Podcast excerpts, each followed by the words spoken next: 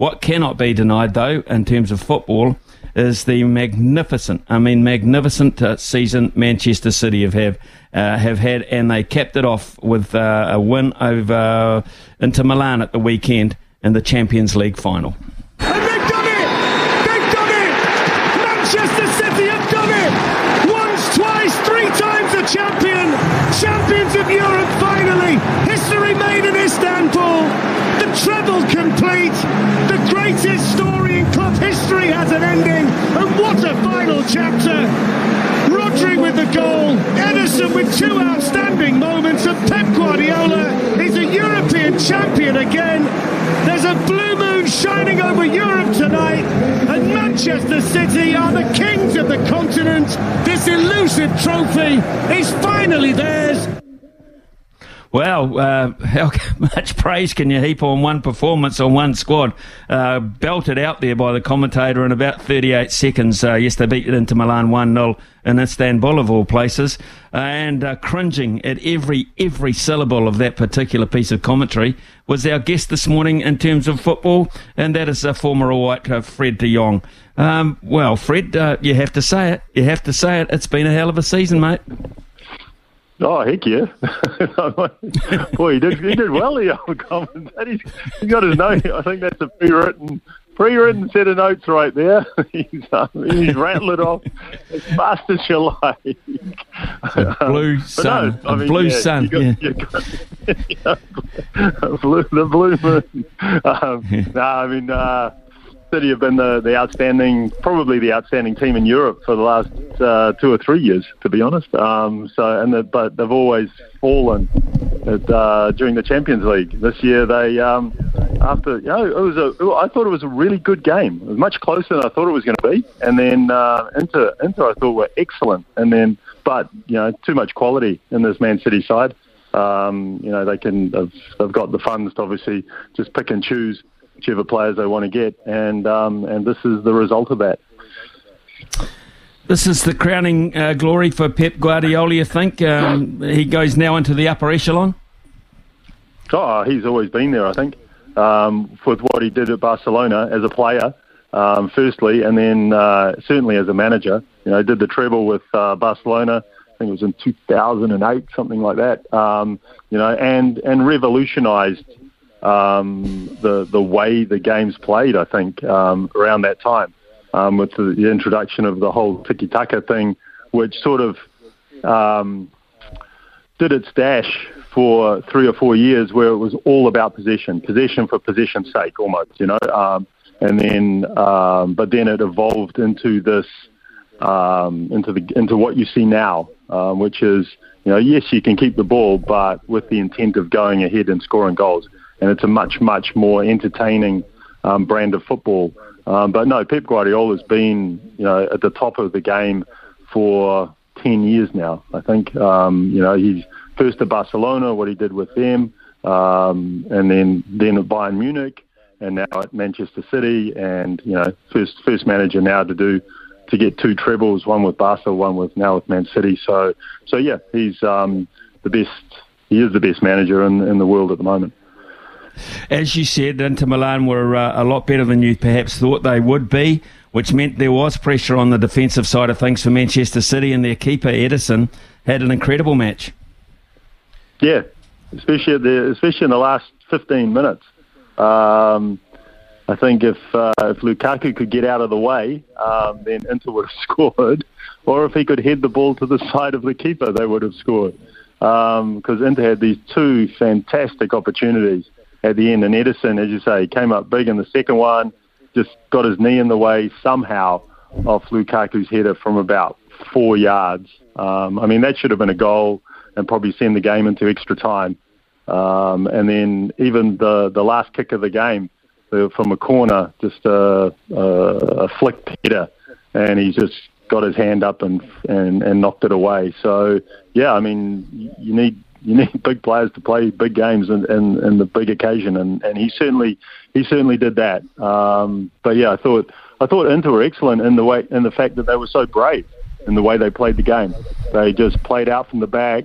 Uh, they they played through the Manchester City press, which we've seen throughout the English Premier League. Not a lot of teams do that. Not a lot of teams try and pass through this Man City side, and we saw Arsenal try and do it, and it just completely unravelled for them. And you would have, um, you would have sort of understood if if Inter had sort of hadn't hadn't tried to do that in the final. Had they they could have bombed the ball forward and just bypassed playing out from the back. But no, they they stuck to the way they've played all season, and they were brilliant from the back. And I thought they, um, especially with Brozovic in the middle of the park, just really really good. And uh, and you know, Man City didn't play to their best, but yeah, made it a really. I thought it made it entertaining, especially the second half. Very entertaining game. Is that um, is the neutral venue good? Do you think that that um, that's apt? I'm playing in Istanbul. Is that is that fair for you? Yeah, absolutely. I think, um, and it's such a big event. It's um, uh, you know, I've, I was lucky enough to go to one in uh, 2012. Um, Chelsea played Bayern, and it was actually in in Bayern Munich Stadium in the Allianz Arena in Munich. And um, it, I mean, it's a massive, massive game.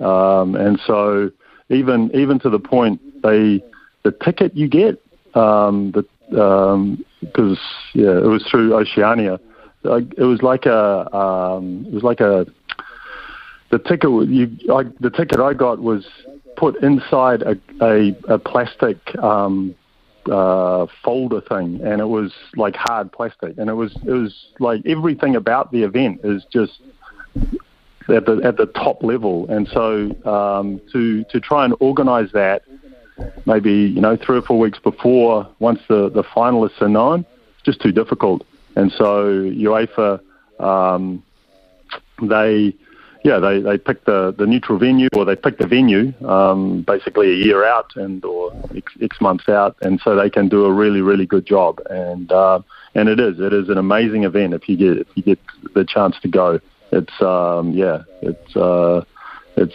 certainly one that if phenomenal occasion. And yeah, I think this was this was right up there. Um, I think uh, the the the way they put the, the, the event on really really good. What did you uh, uh have you been able to um, run your eyes over any of uh, the uh, under 20 World Cup? And if you have, what have you made of the standard of uh, football in Argentina coming through the ranks of the world? I mean, as we speak, it's Uruguay nil, Italy nil um, in the 54th minute. Yeah, I um, saw, obviously, watched the New Zealand games, um, watched a few of the. Watched the uh, Italy Brazil game, which was an amazing game. I thought it was uh, probably the best um, one of the, the best games I've seen at, at this level. I thought it was really, really good. Um, the I think the Italians um, have been have been very, very good, and they've scored a lot of goals.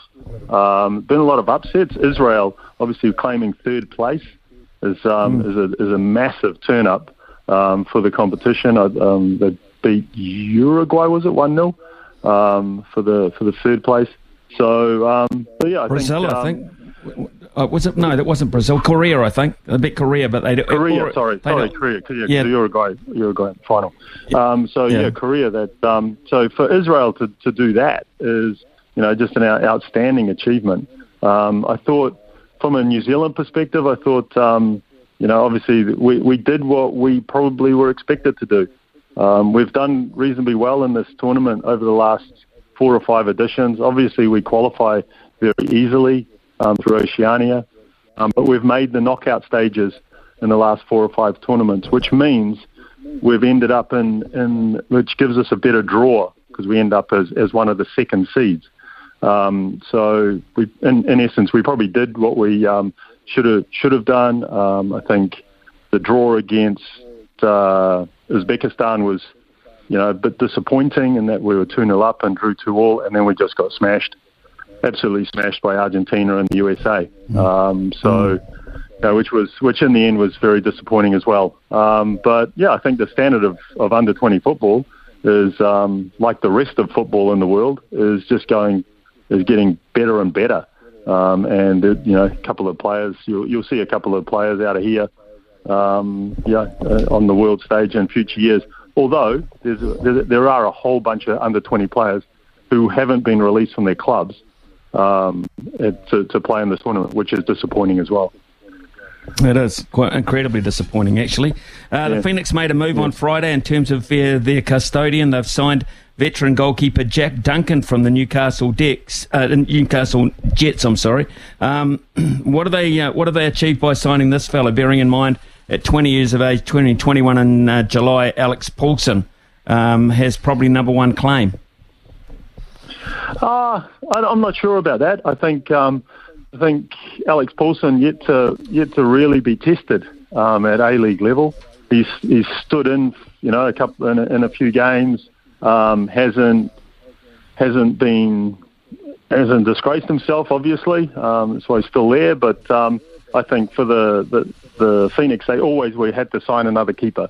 Um, and Jack Duncan's been around the traps a fair bit. Um, so it'll be interesting to see if he can actually push um, Paulsen and and for the for the main spot. I mean, the one the one thing in, against Alex Paulsen is his size.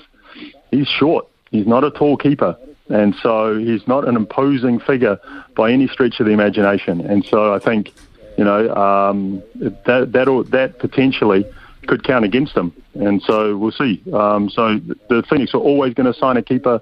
And I think, um, yeah, this is this is the first of probably a few signings that we're going to see from them over the coming months.